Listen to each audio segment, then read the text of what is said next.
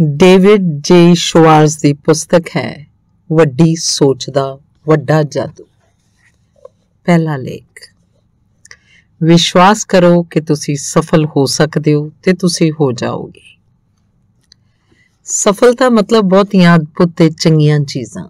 ਸਫਲਤਾ ਸਫਲਤਾ ਦਾ ਮਤਲਬ ਹੈ ਅਮੀਰੀ, ਸ਼ਾਨਦਾਰ ਘਰ, ਮਜ਼ੇਦਾਰ ਛੁੱਟੀਆਂ, ਯਾਤਰਾਵਾਂ, ਨਵੀਆਂ ਚੀਜ਼ਾਂ, ਆਰਥਿਕ ਸੁਰੱਖਿਆ ਆਪਣੇ ਬੱਚਿਆਂ ਨੂੰ ਜ਼ਿਆਦਾ ਤੋਂ ਜ਼ਿਆਦਾ ਖੁਸ਼ਹਾਲੀ ਦੇਣਾ। ਸਫਲਤਾ ਦਾ ਮਤਲਬ ਹੈ ਪ੍ਰਸ਼ੰਸਾ ਦੇ ਪਾਤਰ ਬਣਨਾ, ਲੀਡਰ ਬਣਨਾ, ਆਪਣੇ ਬਿਜ਼ਨਸ ਤੇ ਸਮਾਜਿਕ ਜੀਵਨ ਵਿੱਚ ਸਨਮਾਨ ਪਾਉਣਾ। ਸਫਲਤਾ ਦਾ ਮਤਲਬ ਹੈ ਆਜ਼ਾਦੀ, ਚਿੰਤਾਵਾਂ, ਡਰ, ਕੁੰਠਾਵਾਂ ਤੇ ਅਸਫਲਤਾ ਤੋਂ ਆਜ਼ਾਦੀ।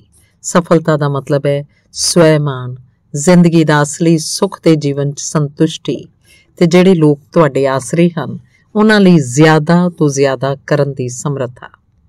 ਸਫਲਤਾ ਦਾ ਮਤਲਬ ਹੈ ਜਿੱਤਣਾ। ਸਫਲਤਾ ਉਪਲਬਧੀ ਮਨੁੱਖੀ ਜੀਵਨ ਦਾ ਨਿਸ਼ਾਨਾ ਹੈ।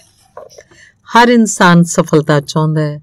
ਹਰ ਇਨਸਾਨ ਚਾਹੁੰਦਾ ਹੈ ਕਿ ਉਹਨੂੰ ਜ਼ਿੰਦਗੀ ਦਾ ਹਰ ਸੁੱਖ ਮਿਲੇ। ਕੋਈ ਵੀ ਕਿਸੜ ਕਿਸੜ ਕੇ ਆਮ ਜ਼ਿੰਦਗੀ ਨਹੀਂ ਜਿਉਣਾ ਚਾਹੁੰਦਾ। ਕੋਈ ਵੀ ਸੈਕੰਡ ਕਲਾਸ ਨਹੀਂ ਦੇਖਣਾ ਚਾਹੁੰਦਾ ਜਾਂ ਇਸ ਤਰ੍ਹਾਂ ਦਾ ਜੀਵਨ ਨਹੀਂ ਗੁਜ਼ਾਰਨਾ ਚਾਹੁੰਦਾ।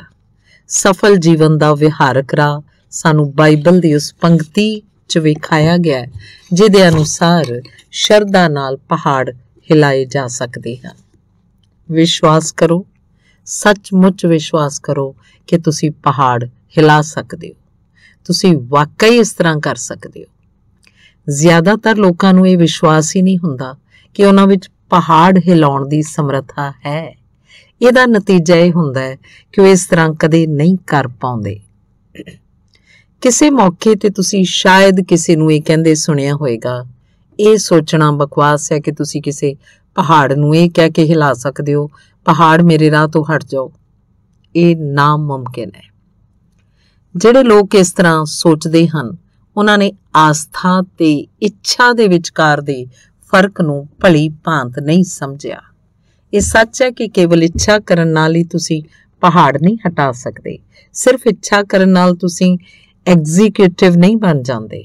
ਕੇਵਲ ਇੱਛਾ ਕਰਨ ਨਾਲ ਹੀ ਤੁਸੀਂ ਪੰਜ ਬੈੱਡਰੂਮ ਤੇ ਤਿੰਨ ਬਾਥਰੂਮ ਵਾਲੇ ਘਰ ਦੇ ਮਾਲਕ ਨਹੀਂ ਬਣ ਜਾਂਦੇ ਜਾਂ ਤੁਸੀਂ ਅਮੀਰ ਨਹੀਂ ਬਣ ਜਾਂਦੇ।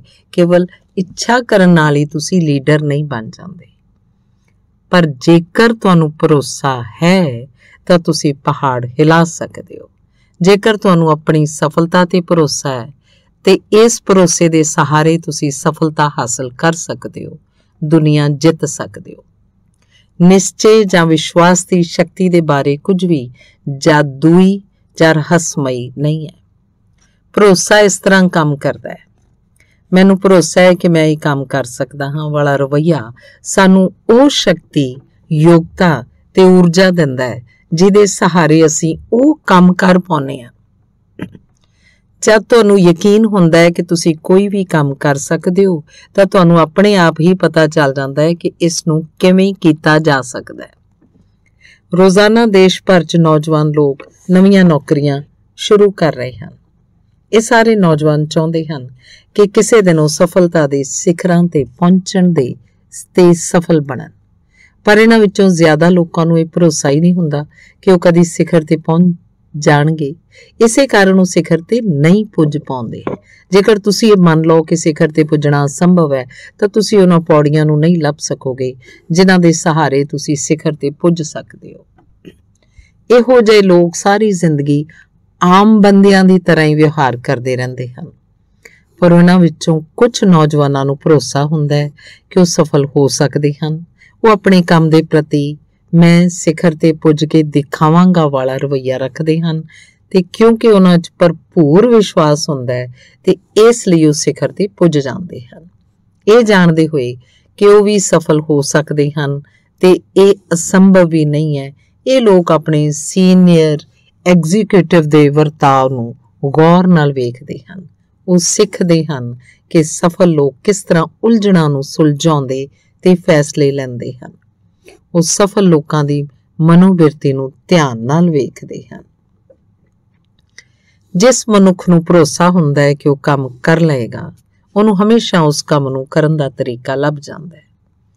ਮੇਰੀ ਇੱਕ ਵਾਕਫ ਔਰਤ ਨੇ 2 ਸਾਲ ਪਹਿਲਾਂ ਫੈਸਲਾ ਕੀਤਾ ਕਿ ਉਹ ਮੋਬਾਈਲ ਹੋਮ ਵੇਚਣ ਦੀ ਸੇਲਜ਼ ਏਜੰਸੀ ਬਣਾਏਗੀ। ਉਹਨੂੰ ਕਈ ਲੋਕਾਂ ਨੇ ਸਲਾਹ ਦਿੱਤੀ ਕਿ ਉਹਨੂੰ ਇਹ ਕੰਮ ਨਹੀਂ ਕਰਨਾ ਚਾਹੀਦਾ ਕਿਉਂਕਿ ਉਹ ਐਵੇਂ ਨਹੀਂ ਕਰ ਪਾਏਗੀ।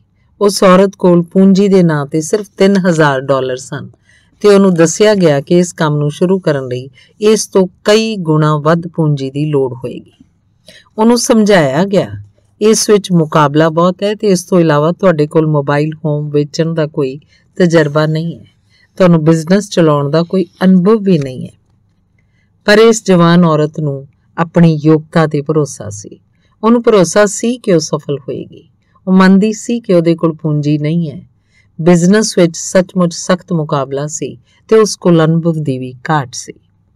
ਪਰ ਉਹਨੇ ਕਿਹਾ, ਮੈਨੂੰ ਇਹ ਸਪਸ਼ਟ ਦਿਖ ਰਿਹਾ ਕਿ ਮੈਂ ਮੈਂ ਮੋਬਾਈਲ ਹੋਮ ਇੰਡਸਟਰੀ ਬੜੀ ਤੇਜ਼ੀ ਨਾਲ ਫੈਲਦੀ ਵੇਖ ਰਹੀ ਹਾਂ। ਇਹ ਤੋਂ ਇਲਾਵਾ ਮੈਂ ਆਪਣੇ ਬਿਜ਼ਨਸ 'ਚ ਹੋਣ ਵਾਲੇ ਮੁਕਾਬਲੇ ਦਾ ਅਧਿਐਨ ਕਰ ਲਿਆ ਹੈ। ਮੈਂ ਜਾਣਦੀ ਹਾਂ ਕਿ ਮੈਂ ਇਸ ਬਿਜ਼ਨਸ ਨੂੰ ਇਸ ਸ਼ਹਿਰ ਵਿੱਚ ਸਭ ਤੋਂ ਵਧੀਆ ਢੰਗ ਨਾਲ ਕਰ ਸਕਦੀ ਹਾਂ। ਮੈਂ ਜਾਣਦੀ ਹਾਂ ਕਿ ਮੇਰੇ ਕੋਲੋਂ ਥੋੜੀਆਂ ਬਹੁਤੀਆਂ ਗਲਤੀਆਂ ਤਾਂ ਹੋਣਗੀਆਂ, ਪਰ ਮੈਂ ਸਿਖਰ ਤੇ ਤੇਜ਼ੀ ਨਾਲ ਪੁੱਜਣਾ ਚਾਹੁੰਦੀ ਹਾਂ। ਤੇ ਉਹ ਪੁੱਜ ਗਈ। ਉਹਨੂੰ ਪੂੰਜੀ ਜੁਟਾਉਣ ਵਿੱਚ ਕੋਈ ਖਾਸ ਸਮੱਸਿਆ ਨਹੀਂ ਆਈ। ਇਸ ਬਿਜ਼ਨਸ ਵਿੱਚ ਸਫਲ ਹੋਣ ਦੇ ਉਹਦੇ ਦ੍ਰਿੜ ਵਿਸ਼ਵਾਸ ਨੂੰ ਵੇਖ ਕੇ ਦੋ ਨਿਵੇਸ਼ਕਾਂ ਨੇ ਉਹਦੇ ਕਾਰੋਬਾਰ ਵਿੱਚ ਨਿਵੇਸ਼ ਕਰਨ ਦਾ ਖਤਰਾ ਲਿਆ ਤੇ ਦ੍ਰਿੜ ਨਿਸ਼ਚੇ ਦੇ ਸਹਾਰੇ ਉਹਨੇ ਅਸੰਭਵ ਨੂੰ ਸੰਭਵ ਕਰ ਵਿਖਾਇਆ। ਉਸਨੇ ਬਗੈਰ ਇੱਕ ਪੈਸਾ ਵੀ ਦਿੱਤੇ ਇੱਕ ਟ੍ਰੇਲਰ ਬਣਾਉਣ ਵਾਲੇ ਤੋਂ ਮਾਲ ਐਡਵਾਂਸ ਲੈ ਲਿਆ। ਪਿਛਲੇ ਸਾਲ ਉਹਨੇ 1 ਕਰੋੜ ਡਾਲਰ ਤੋਂ ਵੱਧ ਕੀਮਤ ਦੇ ਟ੍ਰੇਲਰ ਵੇਚੇ। ਅਗਲੇ ਸਾਲ ਉਹਦਾ ਕਹਿਣਾ ਹੈ, ਮੈਨੂੰ ਆਸ ਹੈ ਕਿ ਮੈਂ 2 ਕਰੋੜ ਡਾਲਰ ਦਾ ਅੰਕੜਾ ਪਾਰ ਕਰ ਜਾਵਾਂਗੀ। ਵਿਸ਼ਵਾਸ ਦ੍ਰਿੜ ਵਿਸ਼ਵਾਸ ਦਿਮਾਗ ਨੂੰ ਪ੍ਰੇਰਿਤ ਕਰਦਾ ਹੈ ਕਿ ਉਹ ਨਿਸ਼ਾਨੇ ਨੂੰ ਪ੍ਰਾਪਤ ਕਰਨ ਦੇ ਢੰਗ, ਸਾਧਨ ਤੇ ਉਪਾਅ ਲੱਭੇ ਤੇ ਜੇਕਰ ਤੁਹਾਨੂੰ ਭਰੋਸਾ ਹੋ ਜਾਏ ਕਿ ਤੁਸੀਂ ਸਫਲ ਹੋ ਸਕਦੇ ਹੋ, ਤਾਂ ਇਸ ਨਾਲ ਦੂਜੇ ਵੀ ਤੁਹਾਡੇ ਤੇ ਭਰੋਸਾ ਕਰਨ ਲੱਗ ਪੈਂਦੇ ਹਨ। ਜ਼ਿਆਦਾਤਰ ਲੋਕ ਵਿਸ਼ਵਾਸ ਦੀ ਤਾਕਤ ਤੇ ਭਰੋਸਾ ਹੀ ਨਹੀਂ ਕਰਦੇ, ਪਰ ਕਾਫੀ ਲੋਕ ਕਰਦੇ ਹਨ, ਜਿਵੇਂ ਅਮਰੀਕਾ ਦੇ ਸਕਸੈਸਫੁਲ ਵਿਲੇ ਵਿੱਚ ਰਹਿਣ ਵਾਲੇ ਨਾਗਰਿਕ। ਕੁਝ ਹਫ਼ਤੇ ਪਹਿਲਾਂ ਮੇਰਾ ਇੱਕ ਮੇਰੇ ਇੱਕ ਦੋਸਤ ਨੇ ਜਿਹੜਾ ਹਾਈਵੇ ਡਿਪਾਰਟਮੈਂਟ ਵਿੱਚ ਅਫਸਰ ਹੈ, ਨੇ ਮੈਨੂੰ ਇੱਕ ਪਹਾੜ ਹਿਲਾਉਣ ਵਾਲਾ ਅਨੁਭਵ ਦੱਸਿਆ। ਪਿਛਲੇ ਮਹੀਨੇ ਮੇਰੇ ਦੋਸਤ ਨੇ ਦੱਸਿਆ, ਸਾਡੇ ਵਿਭਾਗ ਨੇ ਕਈ ਇੰਜੀਨੀਅਰਿੰਗ ਕੰਪਨੀਆਂ ਨੂੰ ਟੈਂਡਰ ਨੋਟਿਸ ਦਿੱਤੇ। ਸਾਨੂੰ ਆਪਣਾ ਹਾਈਵੇ ਬਣਾਉਣ ਲਈ ਕਿਸੇ ਫਰਮ ਕੋਲੋਂ 8 ਪੁਲਾਂ ਦੇ ਡਿਜ਼ਾਈਨ ਬਣਵਾਉਣੇ ਸਨ। ਪੁਲਾਂ ਦੀ ਲਾਗਤ 5 ਕਰੋੜ ਡਾਲਰ ਸੀ।